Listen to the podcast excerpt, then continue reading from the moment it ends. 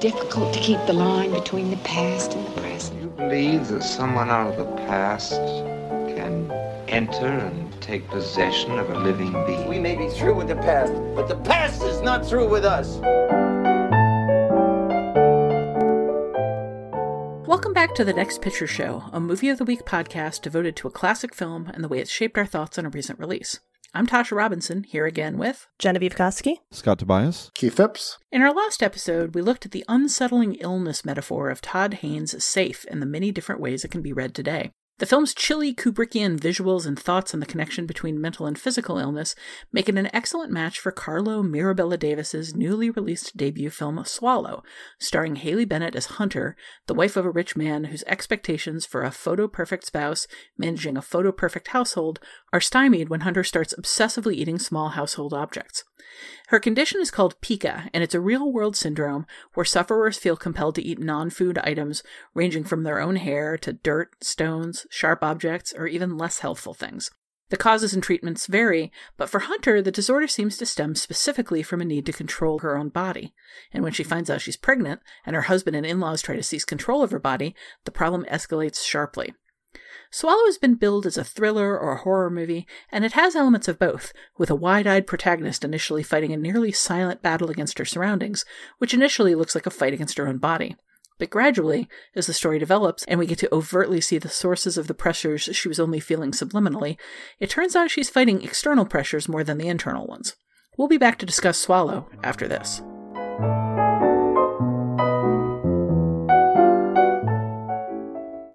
How does it make you feel when you swallow something? I just like the textures in my mouth. It made me feel in control.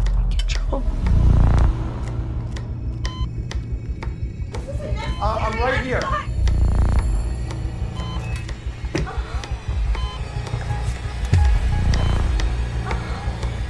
I just wanted to make you happy. You get back here with my kid! I did something unexpected today. So what did you all make of Swallow? It was hard to swallow. No. I see what you did there. I liked it. I felt like there's a lot of elements to this I really liked. And certainly the Safe influence is very strong and it's formally quite impressive. I'm just not sure that I bought the transformation of the main character, as good as Bennett's performance is, and she's very good throughout, but I'm not sure I bought, this was the same character at the end as we saw at the beginning. I just don't know. The psychology seemed a little too neat for me. But I don't know. It stuck with me. I think it's definitely worth seeing. I think the neatness is what stuck out to me. And more than usual when we do a pairing, I feel like my opinion of this film was really colored by the other film in the pairing. I watched this second after rewatching Safe, and the connections are many, and we will get into them.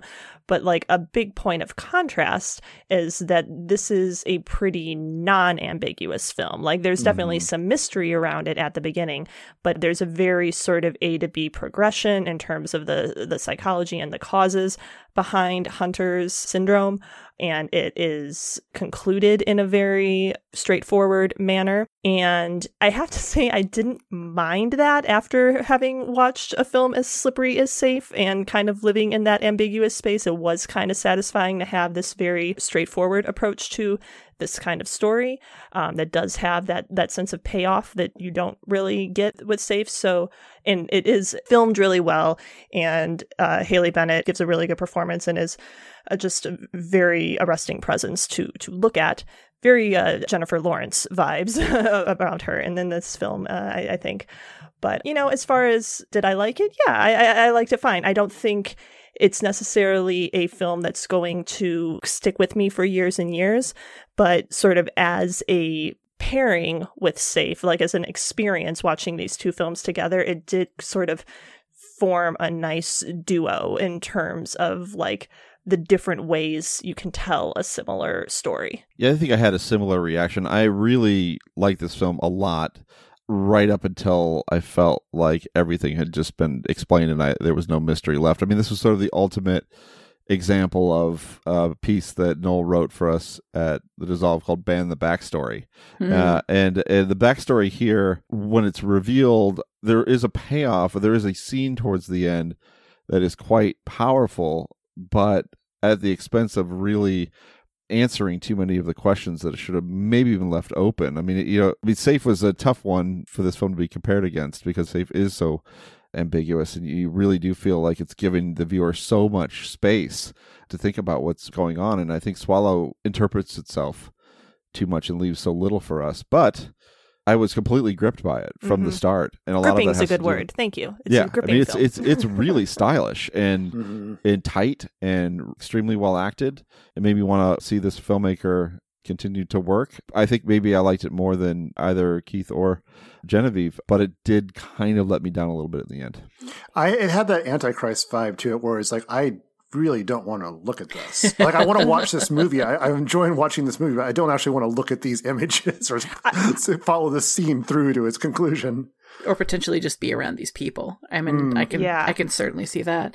I saw this movie at Fantastic Fest last year, and Fantastic Fest is an Austin cult cinema festival that tends to rely pretty heavily on gore and oddities, like extreme cinema. There's a lot of horror, a lot of genre, science fiction sort of stuff.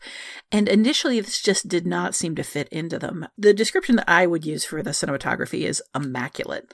It's just, it's very precise. It's intensely, vividly colorful, and it just didn't feel like it should be sharing the same screen with a lot of these like lovingly but sometimes a little sloppily made exercises in genre, until you get deeper and deeper into it and you start feeling the degree to which the emotions are familiar from exploitation and extreme cinema. I really enjoyed it as an exploration in those types of emotions done with a completely different visual style for this kind of story. I agree that it's kind of simplistic emotionally. It's putting some very simple, like good guy, bad guy, woman good, man bad kind of stuff into a much more like complicated framework, a complicated disease, complicated story, complicated emotions. Because I think the audience is meant to some degree to be repulsed by Hunter's consumption of all of these weird things, and particularly given the film's focus on these things like passing through her body and the fact that she has to like literally pass all of them or end up in the hospital because she can't. So I had mixed feelings about it throughout. Just the constant focus on when is she going to poop and what's it going to be like when she does was something I don't necessarily need in the cinema. But wow. I the eternal questions. I have to disagree a little bit the ending, because that final shot left me just stunned, just like floored, like literally sitting in a theater crying, because I was so taken by the simplicity of the image of this bathroom and just all of these women coming in and out of it, and the fundamental implication that every single one of them has a similar story on some level, that everything we've just seen in the film is a small personal fight that in some way is playing out over and over and over in very different ways, possibly in the lives of every woman in that bathroom. It's such a simple shot. It would be so easy to ignore, but the implications of it just floored me. Like I felt like I was watching a pilot. I felt like I was watching the first chapter of an amazing anthology. And the fact that you don't even need to see the rest of it, you can just kind of imagine it. It's just an act of encouraged imagination that I absolutely loved about this movie. Yeah, I definitely agree on the final shot being really just interesting and thought-provoking in the ways you talk about. I think when I talk about the ending, I mean, well, her aborting her baby, and it really makes it very clear that this condition is explicitly tied to the child she is carrying, and that it is over once that child is gone. So it's sort of the simplicity of how this stage of her life is brought to a conclusion in that one regard, but it's also really enticing of like where she goes from here. So I think it just in terms of like the narrative of the movie, of this like 90 minutes that we've spent with her, I am minorly resistant to how cut and dry it is in that moment when she does the medical abortion. she swallows a pill, you know, it's kind of ties it up in a bow. But that shot that follows it of the women coming into the bathroom sort of like opens the film back up. Yeah, and to me, to some degree, it makes the patness of the rest of the story feel better, because there's sort of an implication that, again, we're only kind of getting a slice of a much larger story.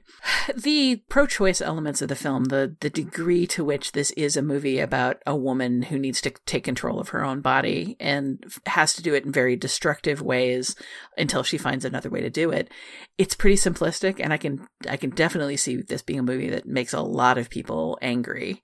It's provocative in a lot of ways, not just challenging people's like political beliefs and ethical moral beliefs, but in terms of kind of like challenging their ability to, no pun intended, stomach some of the things that are going on screen. I think that pun was intended, Tasha. Oh, okay, yeah. Fine. That pun was intended. You call me.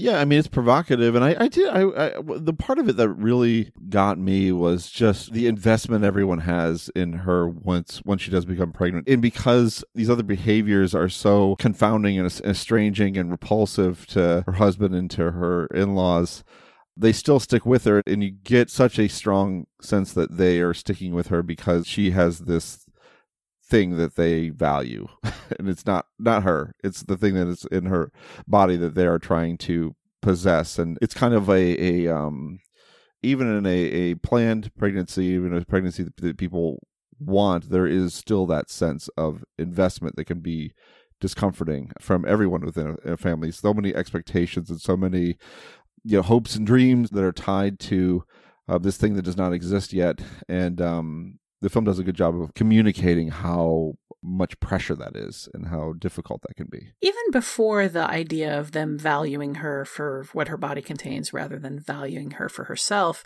there's a very similar feeling around the way they value the marriage, the way they want to preserve the image of the marriage, her behavior in the marriage. The household is so decorous and overplanned. Her behavior in it is so 50s and archetypal and predictable in a way. Vacuuming in heels. Oh, vacuuming in heels. That the can I put a flower bed out? The immediate sense there is just the kind of feeling that this image matters more than anything else. And when she starts disrupting it, it doesn't feel like they're trying to protect her. It feels like they're trying to protect this image and this idea, this ideal of this picture-perfect marriage that she and her husband have. I think it's also interesting, the scene early in the film where her mother-in-law, played by Elizabeth Marvel, brings her a self-help book and tells her it really helped with the postpartum for her. And just the acknowledgement that there is further pain and suffering coming. Like, it's not even like if you have postpartum, it's like it's going to happen for you.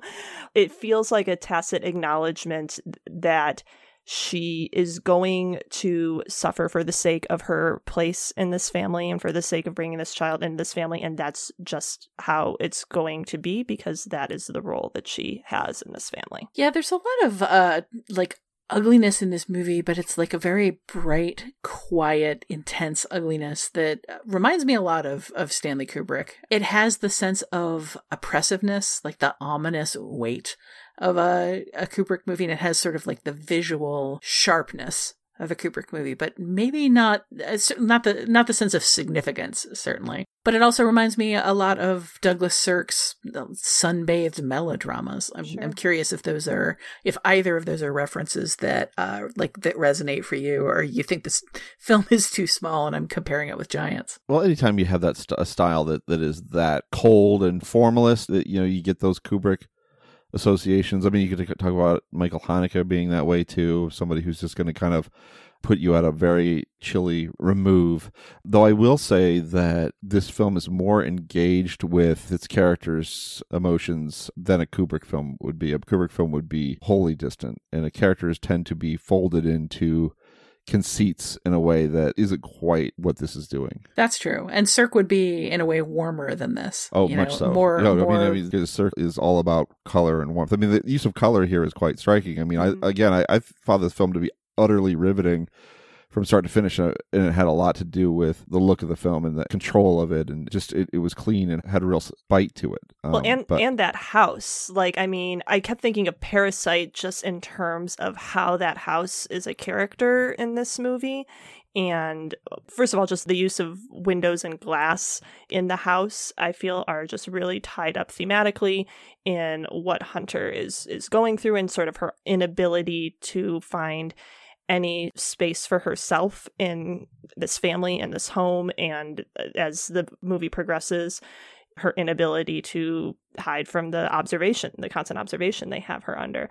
But it also just adds so much striking visuals to the proceedings, having these floor-to-ceiling windows everywhere, this giant balcony that appears to have no railing because it's a glass wall that you can barely see, and just the glass. There's a lot of mirrors, too. Maybe mirrors are maybe a little more unsafe than here, but just like there's something about just large panels of glass and damaged women that go together really well. I think I also think of the Virgin Suicides. That's another one where you get a lot of sort of window imagery, and I think maybe that ties into the chilliness that we're reading in the cinematography. It's funny. I just rewatched the end of Tangled today for something I was doing, and the ultimate breakdown of Mother Gothel involves a shattered mirror and seeing her shattered visage in the shattered mirror, and it definitely has me thinking about like how many times in films we've seen like that particular type of image, like a woman confronting herself in a broken mirror as like emblematic of how she's lost her beauty in some way. The idea that both of these movies sort of explore that. I mean, it all comes down to exploring different kinds of, again, archetypes and fantasies and expectations for women. And the expectation for women is that they're going to be vain, that they're going to be caught up in what they look like in the mirror, that they're going to be caught up in preserving their youth and beauty, and horrified if or when it fades. So, of course, like that engagement with glass is going to be a big thing in cinema, especially around an industry that is so obsessed with youth and beauty itself. This is unrelated, but it's something I wanted to kind of get into a little bit with this film is that, I guess we'll compare it to with Safe in this respect, but I did like that Hunter hasn't completely buried her spirit in entering into this relationship. I mean, she's tried and there's a pressure to do so, but there are moments in the film where she just goes off, and I like that. I mean, like the scene of the party where her husband has let people know what she's been doing. She's so humiliated by that knowledge, and she lets him have it. In the scene later in the film when she, confronts her biological father, I liked seeing that side of her. It's almost like she's tried and, maybe 90% succeeded to committing to this marriage and what's expected to her and the role she's expected to play, but there's still that other 10%, and it kind of comes out occasionally. And it's very much a class issue, isn't it? There's a sense that she's married well above her station, and so she has to pretend to be somebody that she isn't, and she can go along with it for a while. The central metaphor here just really interests me because she's already internalized so much, like she's already hidden so much of herself inside herself. The idea that she would have to ingest these objects, these damaging objects, as kind of a metaphor for the things she's already ingested seems a little backwards to me.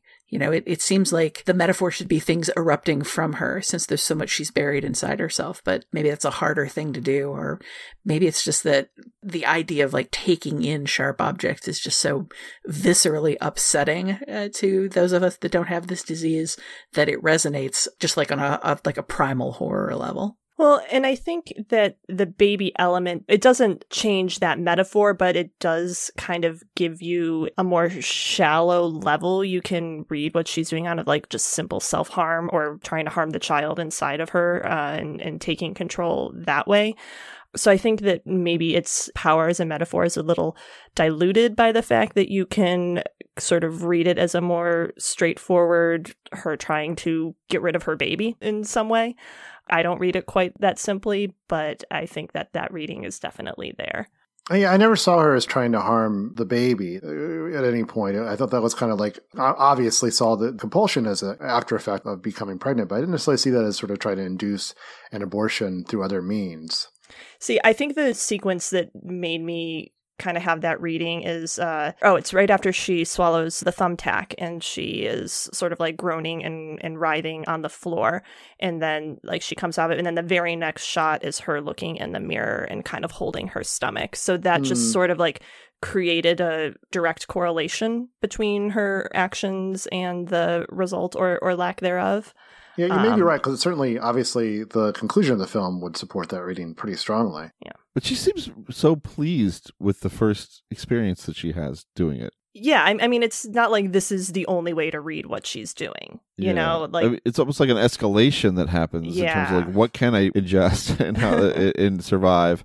In that first, what was it, like a marble or something? Yeah. When it comes out, there's almost like this, she seems kind of excited about it. Well, she has her trophy case, too, which I think is a couple laughs in it, but one was like, sort of, what was this, like a little mermaid statue or something? Yeah. That was included there. It's like, well, I'm glad we didn't visualize that, but thinking about it is kind of makes me laugh. I want to go back to the whole like sort of horror aspect of her actually swallowing these things, because like Scott and Keith, I was watching you guys like visibly cringe kind of talking about that. And I'm so fascinated by the fact that like me, who is the most squeamish of this quartet, I was honestly like fine watching her like the only one that like kind of tested my limits was the eyeglass screwdriver, but also that they cut away from that. But like sort of the body horror element of this didn't really set off any triggers for me, which I'm trying to understand why that is, because like literally every other person I've told about this movie or tried to get to watch it with me was like, no way. So I you know, the sharp stuff is what. You know, the sharp stuff was a little hard to deal with. The other stuff, not so much. Though there's an interesting kind of sub-genre of horror that deals with women's bodies. I'm thinking of films like Teeth or a film like In My Skin, you know, which has a lot of like really tough sort of skin peeling and other things. That it's a little rough, but thinking of that Black Swan shot. But I mean, they are all kind of connected in terms of like being about women and the control or lack of control they have over their own bodies, and the way that kind of, you know, it all becomes kind of a metaphor for that. So this is kind of this you could do a little retrospective or something, or a little series about these movies. If you did not want many people to be in a theater, I guess. But I find it fascinating that these movies exist. Before we move away from some, I want to hear from Tasha. I'm curious if there's like a gender divide as far as the discomfort with the swallowing objects on this panel, not universally. I mean, I'm relatively squeamish about stuff on screen, about, you know, certain levels of gore and mutilation. And this, there was something about the packaging, I think, the fact that it was just so pretty and candy colored and glossy, like the contrast between that and the way the ingestions are shot, like you're really given time. I also have a very active imagination and a fairly empathetic active imagination, so it was just very much too easy for me to think about what it would feel like to try to swallow a thumbtack. And you know, I was thinking which would you want to swallow? You want to swallow the blunt end first, not the sharp end, right? Oh yeah, I just like hope it goes down that way the whole way. But yeah, you're given too much time to think about this. I don't think I got as flinchy as Scott and Keith about it, but like I found myself tasting metal at various points throughout the film. Just I think it's really effectively put on screen. What you were saying, Genevieve, about the moment where she swallowed the tack and she kind of like looks at herself with satisfaction in the mirror, like with her hand on her stomach. I'd forgotten about that shot, and that does sort of recontextualize a few things for me a little bit in terms of what I was saying about maybe the metaphor should be things coming out of her instead of things going into her, and maybe that's a little reverse. But no, you're right. Now that I think about it in that light, she is proud of all of the things she's capable of taking into herself and holding there. Like, it's about seizing control of her own body, but it's really just kind of like, how much can I take? It's like seizing control of her own suffering. Yeah, but also just like showing off how much she can suffer. Like, she's suffering in this house, in this life, in this like all of these constraints on herself and the eradication of her personality, but she's kind of proud of like how much she can do it and how she can do it under her own terms. And like when you think about it in that way, and in the light of her blow-ups, like the points where she can't contain it anywhere, she can't keep it in, maybe it makes more sense. There's also the element here of just intense loneliness and isolation too that kind of comes out in that scene where her husband's sort of buddy or whatever asks her for a hug. Remember? Oh yeah. Yeah. But her response to that, and the way that original scene takes a very uncomfortable moment and adds a kind of almost a sort of a touching element to it. And then, of course, you get the payoff later to where this is like a thing with this guy, and she doesn't feel quite so special anymore. But just her willingness to kind of entertain this request and then her engagement with it, you know, I mean, it's a pretty long embrace, is pretty revealing of character and revealing of her situation and mental state. Well, there's a lot packed into that in terms of isolation, in terms of mental illness, in terms of the people around her and how they do or don't make her feel special, that would probably be best taken up in conjunction with Todd Haynes' Safe, because that is also a movie that shows the protagonist struggling very much with isolation, with being misunderstood, and with being surrounded by people who want to engage in certain ways that may make her uncomfortable. There's a lot to unpack about the ways these two movies speak to each other. So let's get to connections.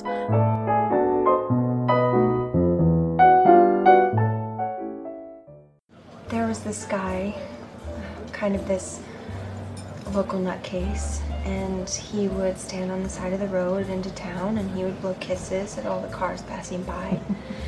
And at first he scared me because he had this beard and dirty hair and bad teeth.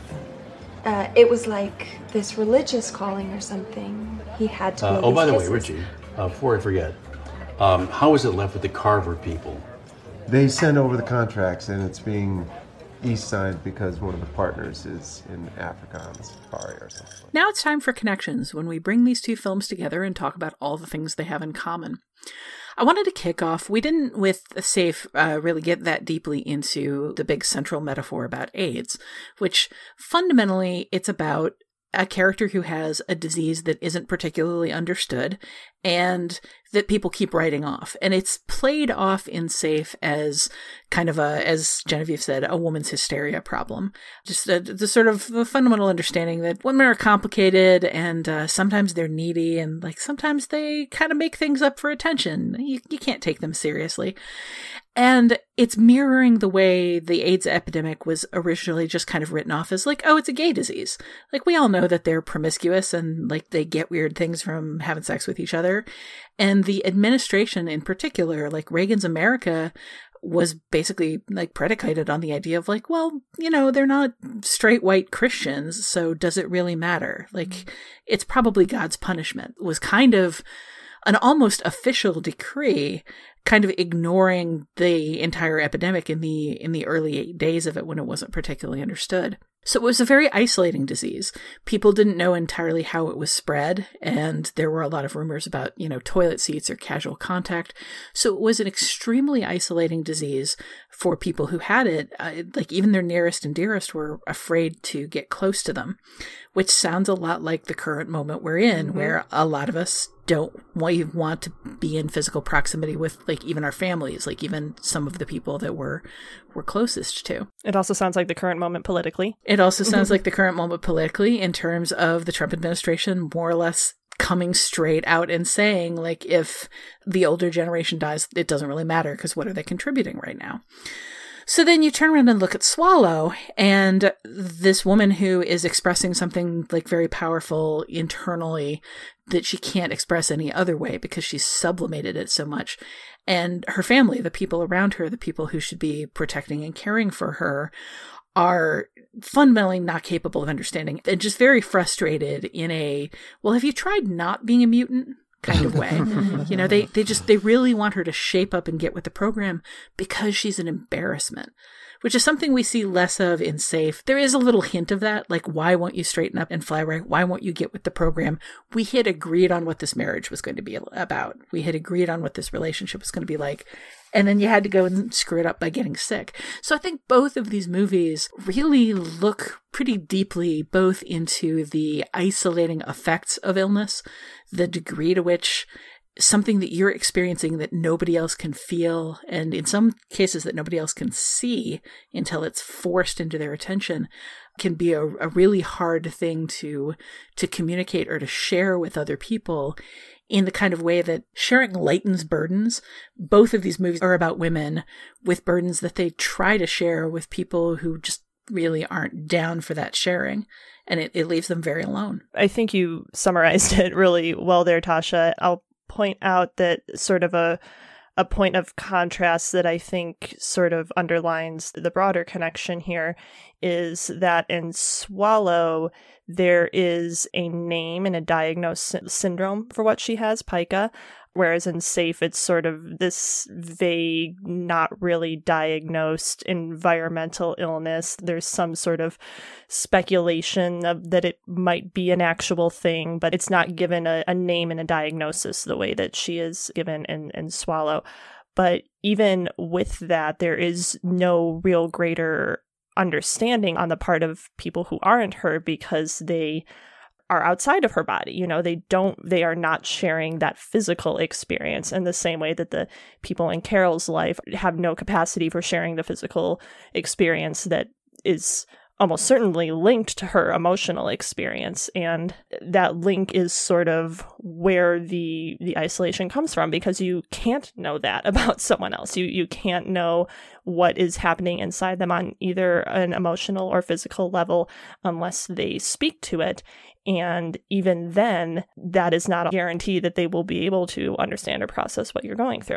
Yeah, there's a degree to which a physical wound, like if you have a broken arm, other people can see it. If you have a mental illness, other people can't see it. They can see the behaviors, but it's so easy, especially in an environment that sees illness as weakness and that just perpetually wants to excuse illness. Well, it's your fault because. It's your fault because you drink too much. It's your fault because you went to the wrong place at the wrong time. It's your fault because you don't. Your fault because you're not grateful enough. It's your fault because you're not grateful enough. It's your fault for whatever reason, you know, because that whistling past the grave thing tells us, well, your problem is that you're not whatever. Therefore, I can't get it. It's a survival mechanism. And it's much easier to push off something you can't see. Like, yeah, okay, I understand that you have depression, but couldn't you just get off the couch and do more? Yes, I understand that you feel this urge to cut yourself, but couldn't you just not cut yourself? Like, whatever the excuse is with a mental illness. Here we have two people that are being written off as suffering mental illness because people can't see their problems. Yeah, and it's such a, as you said, not a broken arm. It's such a this vague and inexplicable thing, and it's just, you know, in the impression that you get from everyone around the women in Safe and Swallow is like, just get over it. Can't you just get past this? I mean, I guess with Safe, she does actually get to a place where other people are having these experiences or similar experiences, and there are people there who are trying to help in whatever weird Californian way they can. But initially, it's just maddening for people that they even have to deal with this thing, that the sufferer of this illness is at fault for not just getting over. Because why is this a problem? If you're Carol and Safe, why can't you just live? You're a wealthy person. Why can't you just go on doing what you're doing before? What is this thing that you suddenly have that nobody else has? And in Swallow, it's like, stop swallowing that stuff. At least Carol has symptoms that are recognizable as illness, like whether or not they're psychosomatic. But for Hunter and Swallow, it's not quite so easy for people to see it as a relatable condition. Well, both women do end up in the hospital under circumstances that make it impossible to ignore or not see their problems anymore. And I think in both cases, the familial reaction to that is in part like alarm and anger, because it's some of it's the anger of like, how did you let this get so far? why didn't I see this before? Why didn't I take it seriously before? And again, that's something we're seeing in the current administration with the sudden, like, oh yeah, this is serious and we took it seriously all along, even though we're openly on the record as having not taken it seriously as of a couple of weeks ago. Mm-hmm. There's just that sense of this crept up on me. How can it be not my fault? And in both films, we see the family is kind of reacting with the anger of people who are being confronted with something that they should have seen and didn't. Like that conversion of like guilt and fear into anger is a very common thing. And we see it a lot in both of these films. Real quick, before we move away from this connection and specifically the AIDS metaphor component of Safe, I do want to briefly talk about the scene in Safe where Carol goes to see her friend whose brother has died, and the cause of death is never explicitly spoken, but it's very clear in what they are not saying how he died. So without that scene, it's easier to dismiss the AIDS metaphor as just like something you can put upon this film if you so choose. But I think that scene makes it very, very clear that this was front and center in Haynes' mind. Yeah, there's a couple other like offhand references too, but the way that's, you know, presented as sort of like, they've had this conversation before about other people where it's like, was he, they won't say what he was, and was it, and they won't say AIDS. But yeah, it felt very familiar the way they talked about this in that scene. That scene's particularly interesting in a way because it's once again an example of Carol not finishing her sentences, not presenting ideas, not completing thoughts, but it's also an indication of how squeamish she is. Mm. She doesn't want to bring up something uncomfortable and ugly. She doesn't want to insert it into this conversation. And her friend pretty much goes directly from, my brother died of an unknown illness that might be AIDS, but we're not going to talk about that, to, have you seen The Den? So when you have that like foundation of we're not going to talk about uncomfortable things, then when you immediately go from there into this ugly disease that slowly strips like weight off of her body and the luster out of her face, like, of course, everybody's going to be uncomfortable. We've already established this is an environment where we don't like to talk about uncomfortable things. Another connection I wanted to bring up was therapy, because therapy plays an important role, a similar role in both Safe and Swallow. And in Safe, Carol ends up going to Renwood and goes through whatever new agey type of program that they've set up there. And then in Swallow, Hunter is taken to a therapist, and she and the therapist seem to have a yeah, I know, it's rough, right? Yeah. They seem to have quite a good relationship and a productive one. To an extent, I feel like that the therapist is getting Hunter to talk about some really difficult and important things, but of course it's all undermined by Hunter discovering that the therapist is collecting this information, you know, and telling it to her spouse and her in-laws, and betraying that relationship, which is, you know, obviously is about as big of violation of as you can get in terms of good therapy. As for Safe, though, it's just, well, it's in the context of like self-help lingo, and it puts the onus on the person suffering the illness to take accountability for how they're feeling. But also in Safe, before she goes to Renwood, there is sort of a scene where she goes, is it just one scene where she goes to see a therapist, or does she see him twice? I just remember the one. Yeah. Just one. Yeah.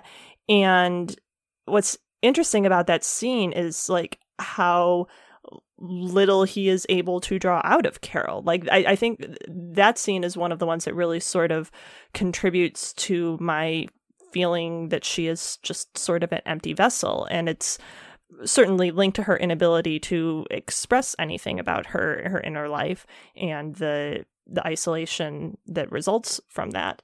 But that sequence, though, like that may be the most Kubrickian thing in the entire film. Mm-hmm. The way he's shot as like this tiny little figure lost in the space of like his desk and the wall behind him, and like the coldly clinical way he just sits and looks at her, to the point where she says, "Aren't you supposed to ask more questions?" And he's like, "No." Like that's like a Kubrickian gag right there. It's actually kind of a laugh moment of just how fundamentally unsympathetic and difficult to talk to and seemingly uncaring he is. It's also, I think, interesting that, like, we could talk a lot, and I'm going to get out of the way and hope that you do, about whether the therapy at the camp is in any way useful or sympathetic. Mm-hmm. But if nothing else, it's something that she embraces. The earlier therapy, she and her husband both, when they're told, maybe you should see a specialist, like, react to the idea, like, a shrink, as if the doctor had, like, thrown a scorpion on them. It's very obviously a shameful and grotesque thing to them. Whereas today, like, people, I can't think of the last time I had a day at work without somebody saying, "Oh, my therapist said," or "Oh, I got to go now. I've got to go see my therapist," or whatever. Like, it's not only more casual than "I'm getting a manicure," it's almost presented as though, like, if you don't have a therapist, like, what are you even doing with your life?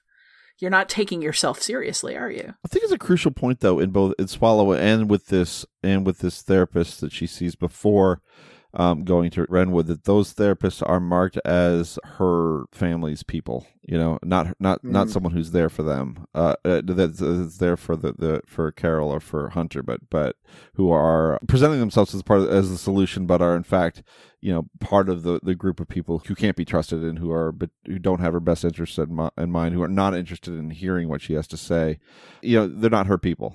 So at the very least with Renwood, there's a sense like that she's entering into this program that is, I think, I mean, there is an interest in helping her as much as they can. I think I don't think they're capable of it. And there is an exploitative element too of this guru who's making a ton of money, and also kind of this thing where she signed up to this program, the way people at health clubs get into fad diets, get into things that they can kind of, that they see on the billboard, or they see, you know, on television commercials, and feel like that's the solution to whatever it is that's bothering them.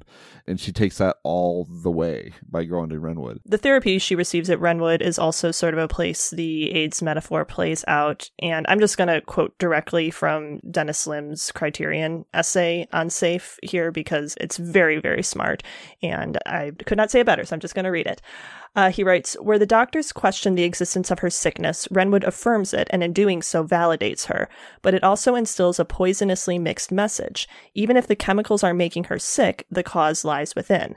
The cure is a regimen of self-improvement that sounds an awful lot like self-blame. Quote, the only person who can make you sick is you, Peter tells his charges, more or less quoting from the AIDS book, Creating a Positive Approach, one of several bestsellers by New Age Empress Louise Hay, who made a fortune in the 80s and 90s stumping for positive thinking as a miracle panacea." Whoa. Woof. That's amazing. Yeah. It is. That's a good comparison. Good. Yeah. At the same time, that style of therapy is so destructive. I had a close friend who was molested as a child, and it left her with PTSD and trust issues and all sorts of things.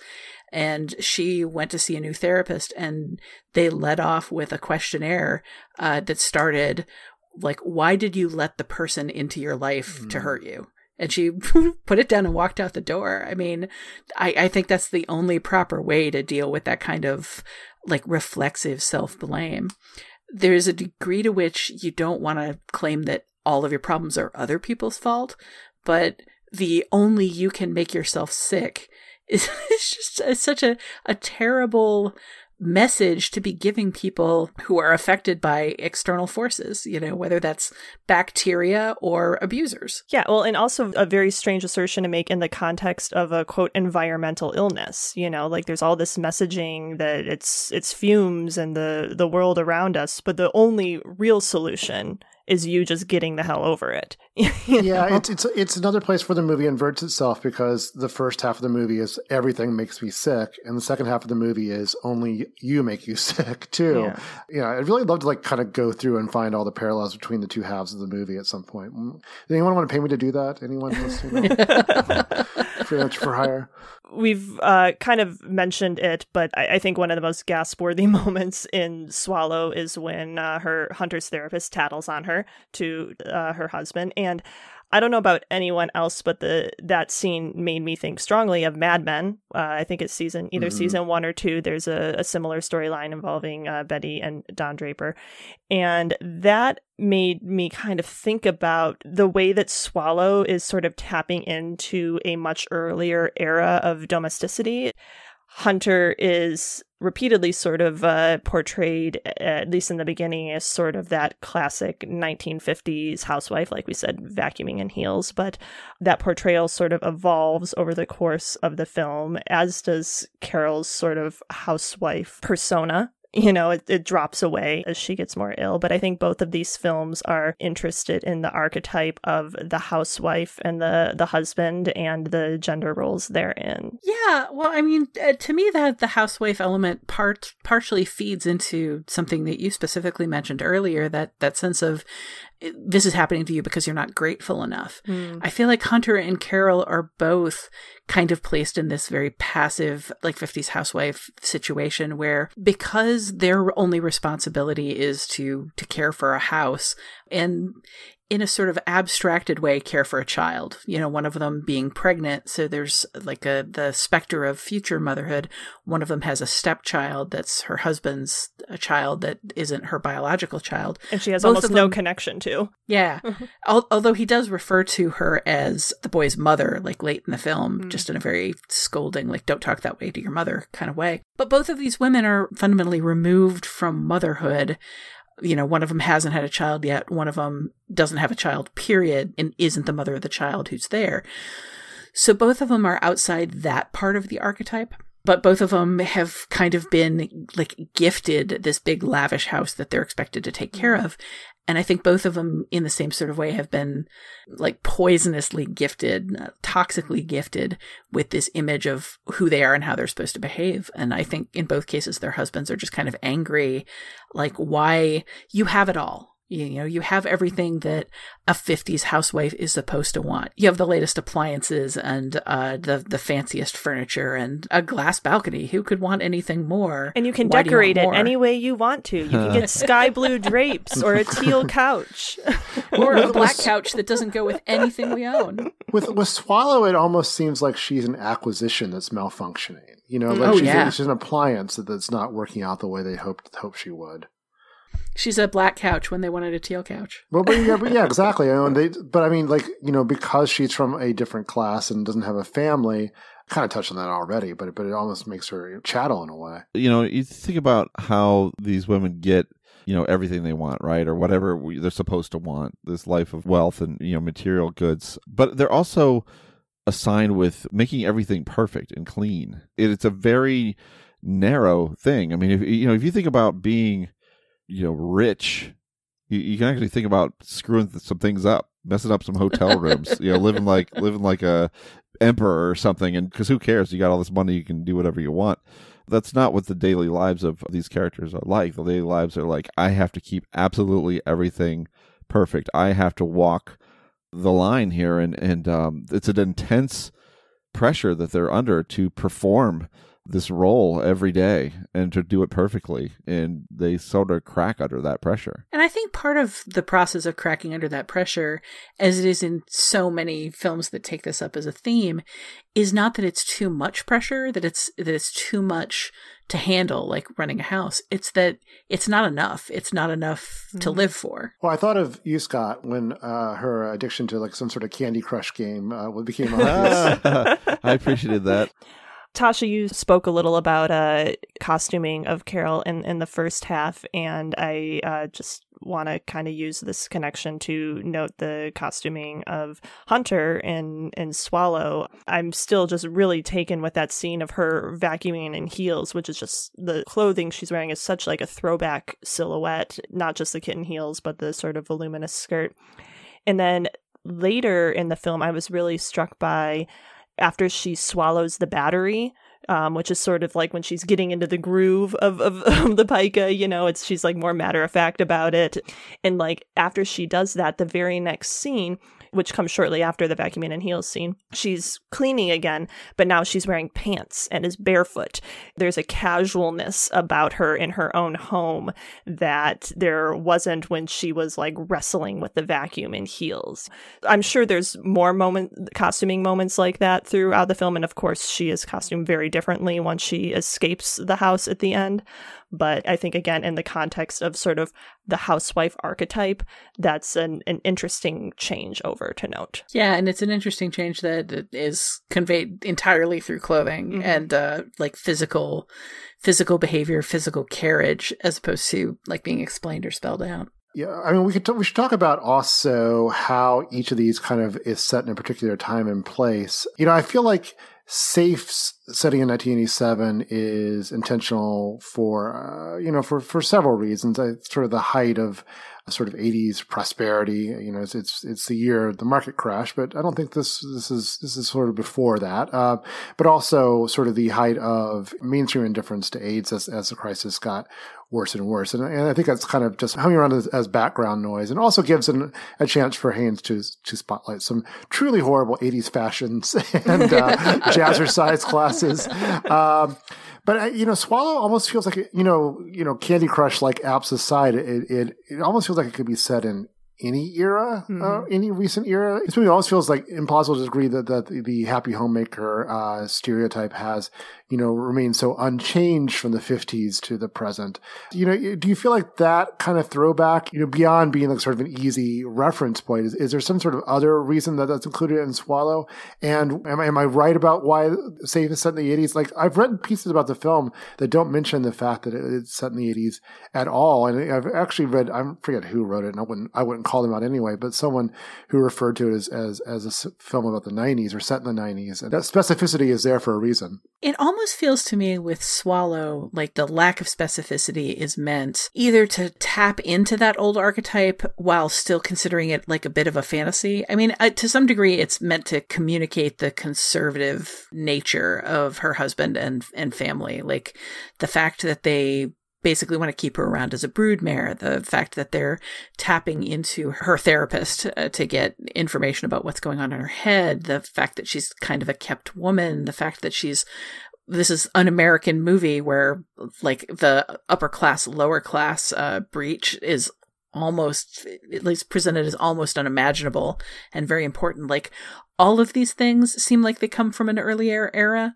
So I think kind of taking it out of a specific era is meant to some degree to enable these things to tap into kind of some older ideas, and maybe to some degree to also take it just a little bit into the realm of fantasy. I don't know. I think this type of family exists. I mean, you know, this is old money. Her husband hasn't earned his position as the youngest whatever in this company. He's there because of nepotism and because he's inherited this wealth. And I think that world is so insular, and it's insular because you're protected by money. And, you know, whatever changes are happening in the outside world in terms of gender roles or in terms of anything, you can insulate yourself with that when you're dealing with money. And if you're come from outside of that realm and into that realm, that's the tacit sacrifice that you're having to make of you're going to leave all of this all this modernity behind and enter into a world in which certain things are expected that are very old-fashioned or would seem very old-fashioned under normal circumstances. I mean, maybe, you know, we've kind of been making light of it, but maybe that's part of why she clings to those smartphone games. You know, it is something, you know, that is modern. I had not considered the degree to which it feels like in Swallow, Hunter is moving from a kind of a fantasy of the past, like a kind of enforced fantasy of the past, into the modern future, to the point where she aborts her child like in the bathroom stall at a mall, effectively. Yeah. Like it feels like a very modern setting, to the point where it's kind of like crass and ordinary and even grubby, but it still feels much more modern than where she came from. Whereas in Safe, Carol moves from like a very modern 80s setting, like a very polished up to the moment version of what a house should look like, to this much more like old school rundown setting that feels like something out of the 60s, like feels like a very old school camp setting. Like they're moving in opposite directions in order to find liberation. You know, a more rundown old school setting that is nevertheless overlooked by a mansion on a hill. Mm. you know, which exists, I think, very much to draw out that contrast. And yeah, I don't have a whole lot to add to what you guys have said, but kind of as Scott was getting at, I think sort of the timelessness of Swallow is inextricably linked to its depiction of privilege and the way you are able, given enough money and resources, to insulate yourself from the world. And I think that comes through in the character of Lue, who we haven't really talked about, the man who is brought in to kind of watch over Hunter from Syria. Syria, yes. I was going to say Belarus, but yes. Damascus, he said. Yeah. And yeah, he's, you know, she asks him why he left, and he just says war, you know, and but then later he's like, you know, if you were in war, you would not have this problem of the mind, no time for mind problems when you're being shot at.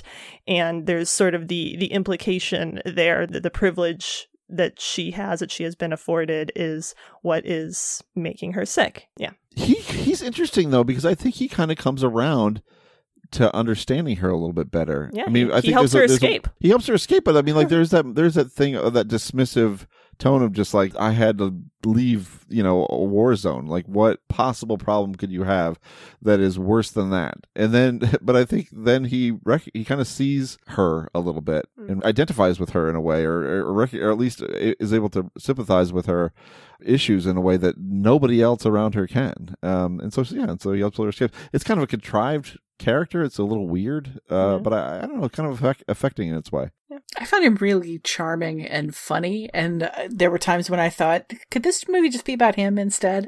Yeah. Which is a weird reaction, because obviously he's not great at his job. He's not. But he falls asleep underneath the bed. Much in the same way that she did not necessarily set out to become a trophy and a token, he didn't necessarily set out to become a thug accoutrement to a bunch of rich, spoiled people. Yeah. And I think the fact that he's able to connect to her and help her find her way out is kind of an indication.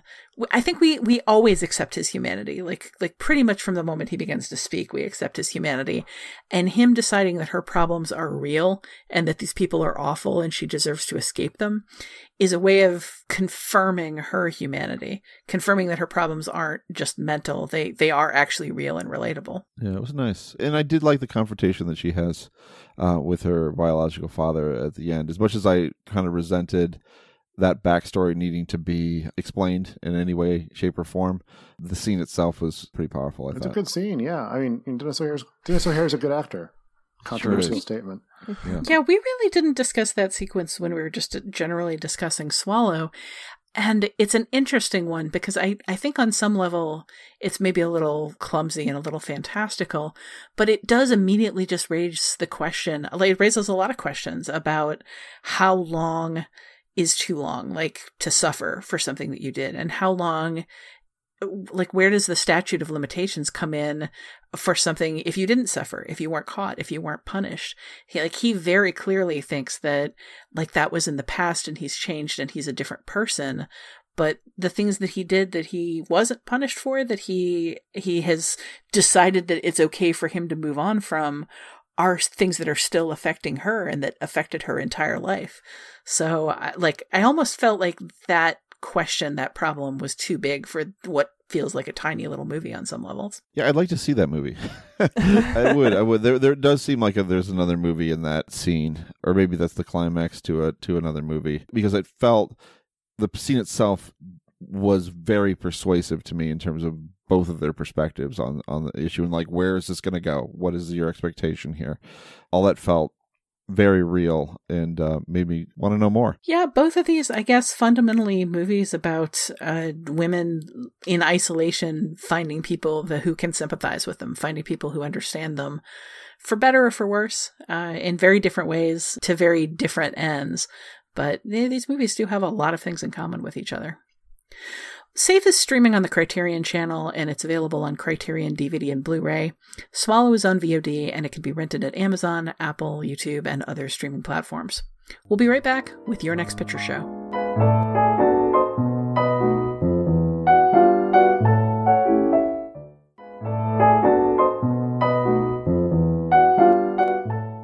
Finally, it's time to catch each other up on films or film-related items we've seen in the interim since our last podcast. We call it Your Next Picture Show in the hopes that it'll put some interesting choices on your radar. Genevieve, what in the film world has been good for you lately? Well, I'm going to start with a sort of minor recommendation born of some very sad news that we got just a couple hours before recording this podcast, which is that Adam Schlesinger has passed away due to complications from COVID-19. I think we're all pretty bummed out about that, and the remembrances are certainly going to be forthcoming, but just sort of off the top of my head as we're recording this, I want to use this as an opportunity to note that Schlesinger wrote the title song of the Tom Hanks film, That Thing You Do, and that film does not work without that song. I recently rewatched it with some friends. I have a lot of affection for that movie. I think it holds up in many ways, but most especially in the song, That Thing You Do.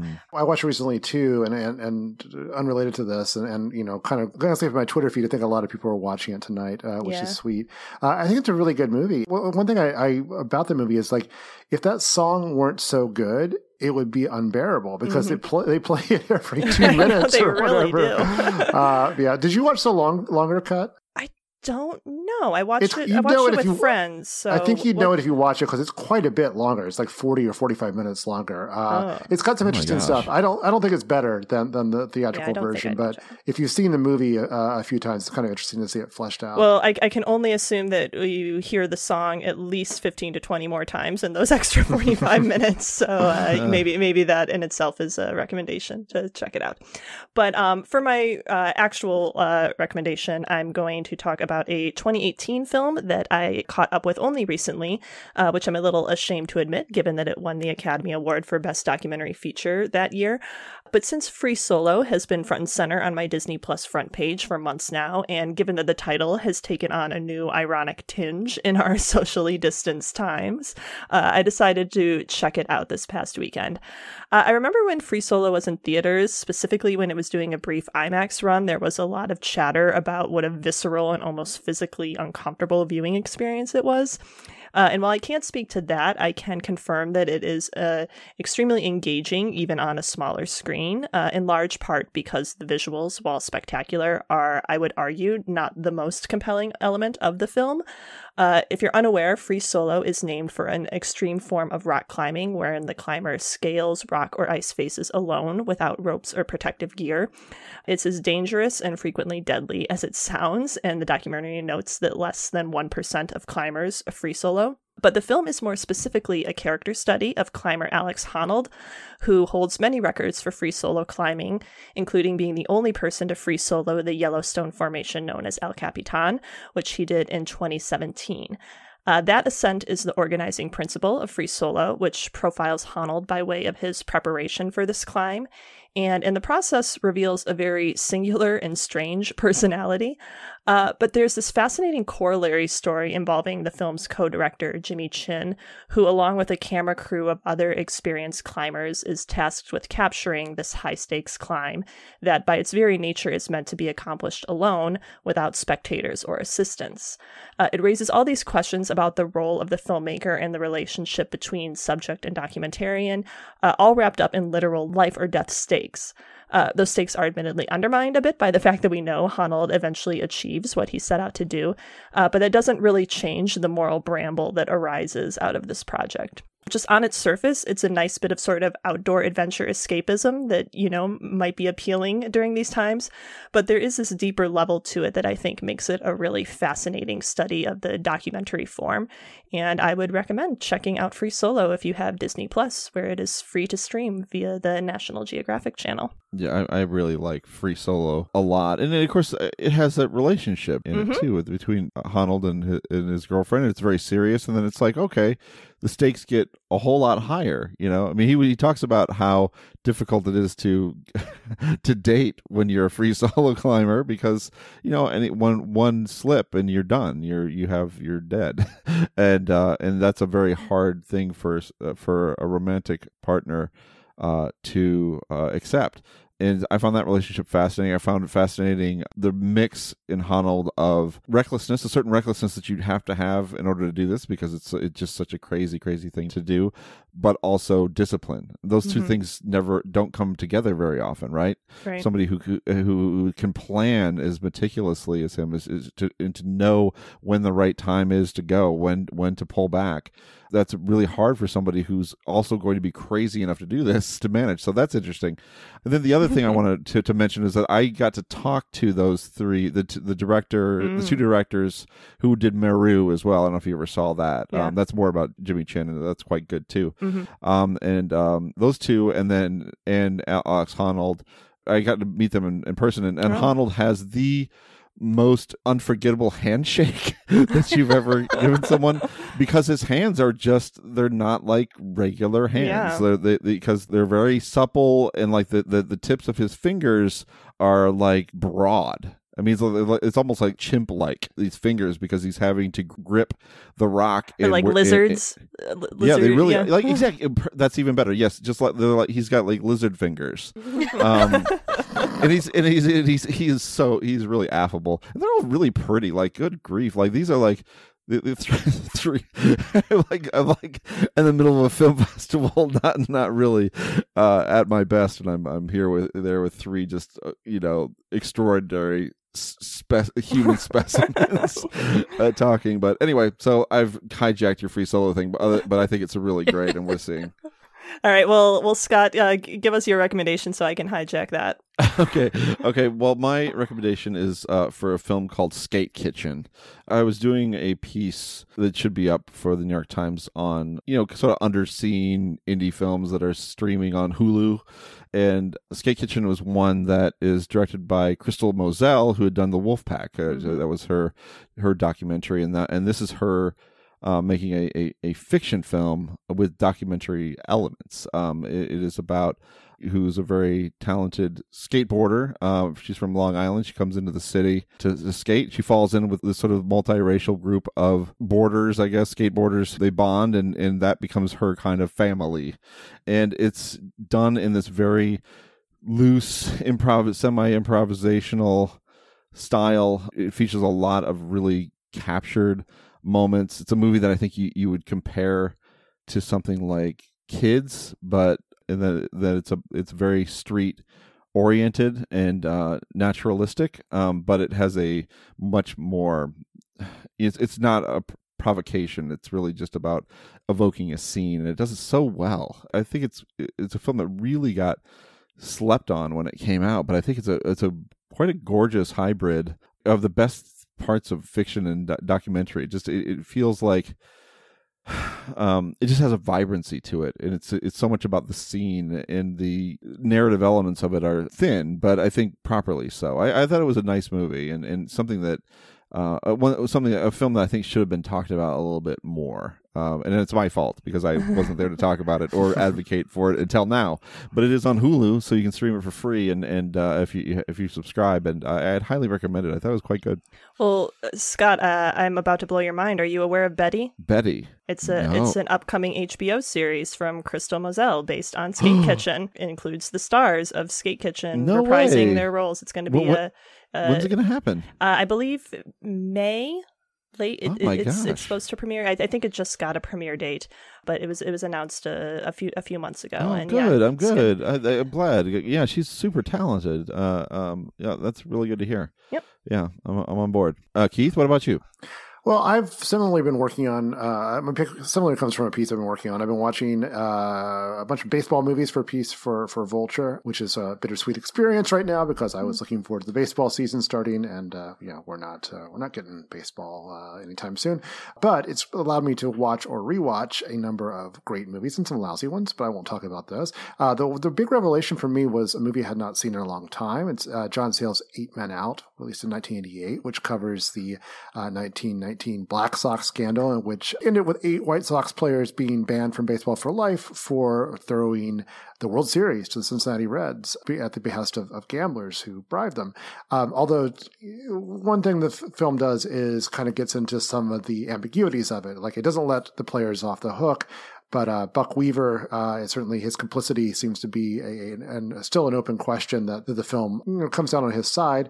And what it really does is what makes it a John Sayles film is it really is interested in the working conditions and the exploitation of the ownership that sort of led to some really uncomfortable situations where, no, it wasn't right to take this money. But if you are Eddie Seacoat, I think I'm pronouncing that correctly, as played by David Strathairn, who's a 35-year-old pitcher at the end of his career who was just cheated out of a bonus by the owner of the team, then, you know, it might look kind of appealing and at least might also look like the option you have to pursue just to protect your family. So it's a really rich movie. It's a wonderfully cast. I mean, John Cusack and, the cast includes John Cusack, John Mahoney is especially good, Charlie Sheen, David Strathairn, young Michael Rooker, Bill Irwin and others. And it's also like, I think Sayles doesn't always get enough credit as someone who can make a stylish film that's, you know, got stuff going on that you want to look at. I mean, it helps, I think, that he has Robert Richardson,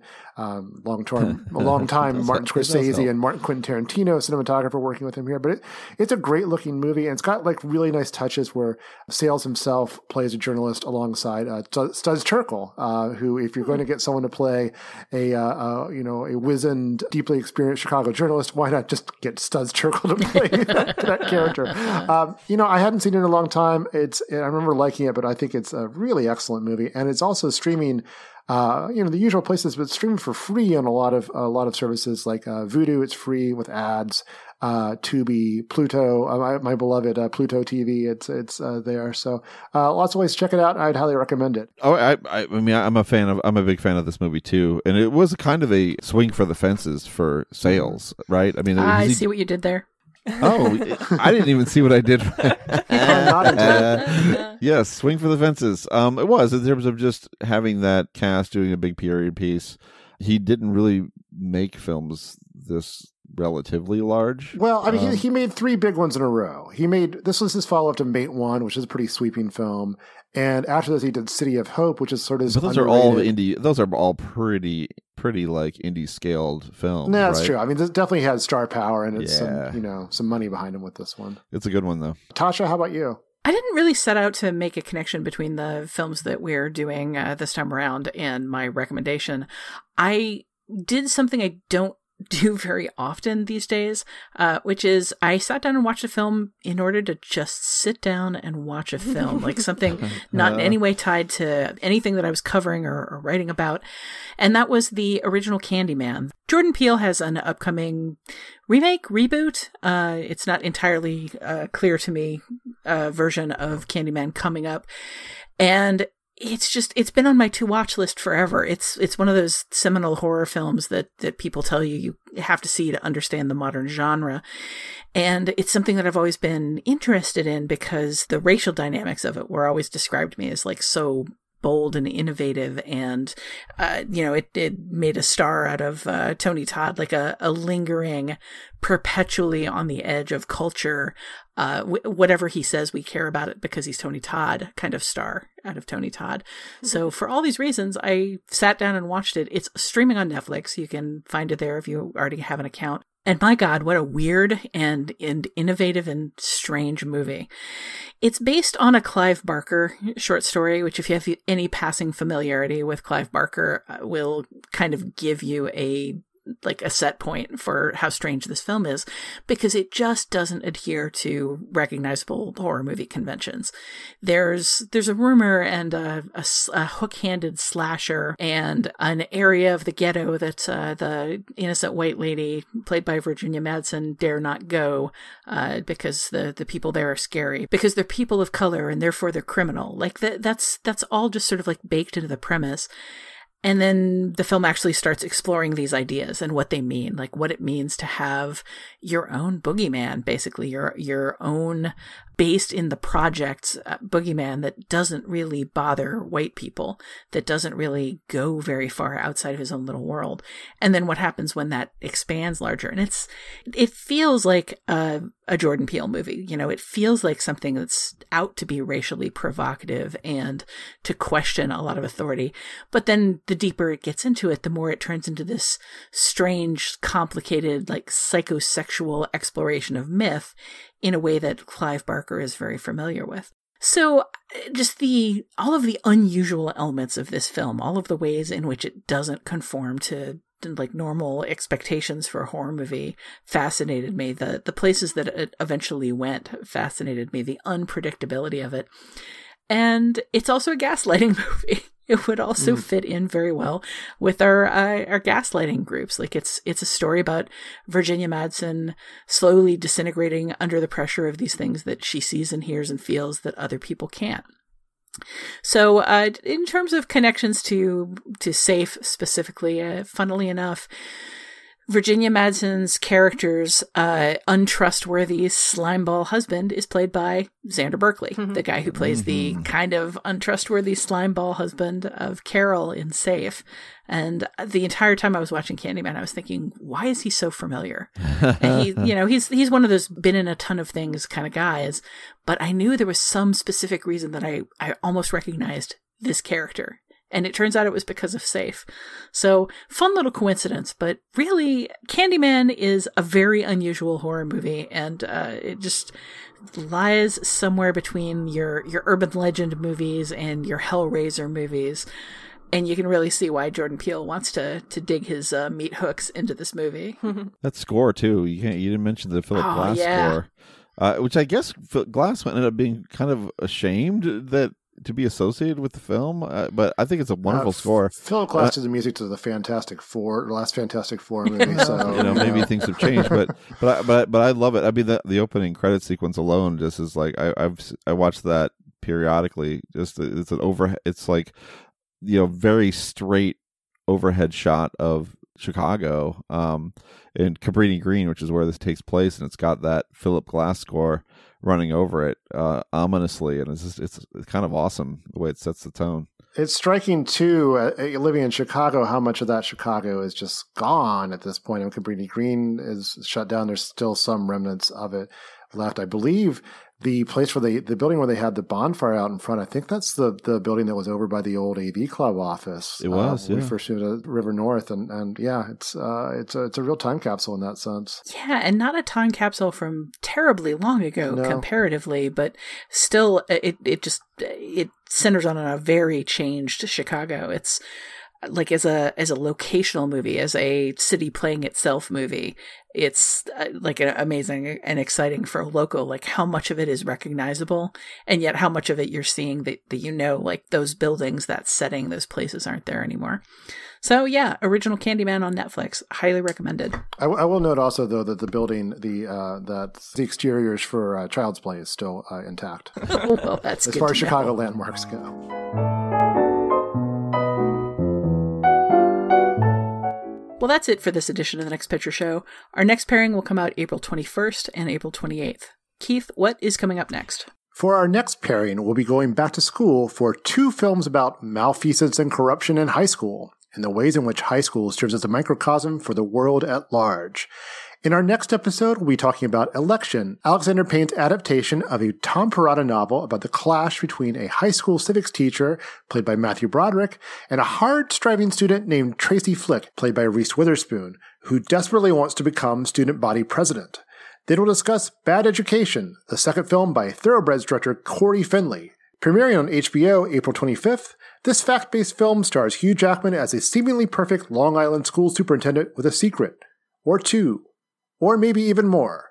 In the meantime, we'd love to hear your feedback on this week's discussion of SAFE, Swallow, and anything else film-related you'd like to talk about.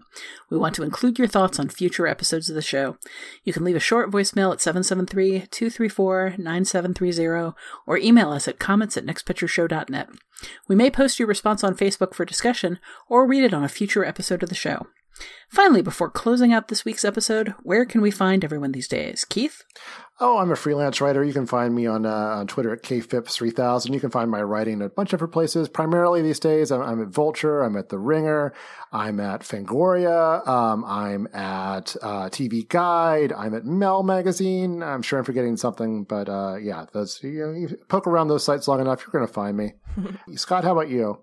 Well, you can find me at home a lot of the time right now. You can find me on Twitter at @Scott_. @Tobias. You can find my work in the New York Times, Washington Post, the Guardian, The Ringer, and other fine outlets.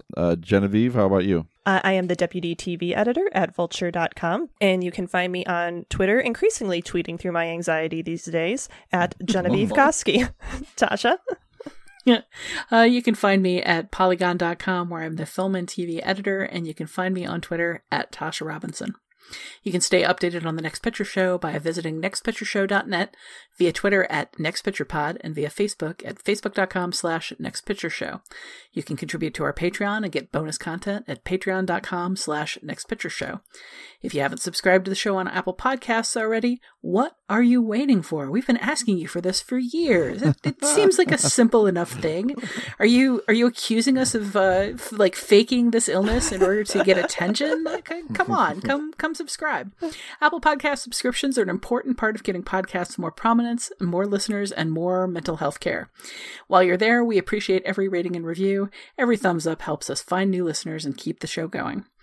Thanks to Dan the Snake Jakes for his assistance in producing this podcast. The Next Picture Show is proud to be part of the Film Spotting family of podcasts. Please tune in next time. Oh, swallow, what do you swallow?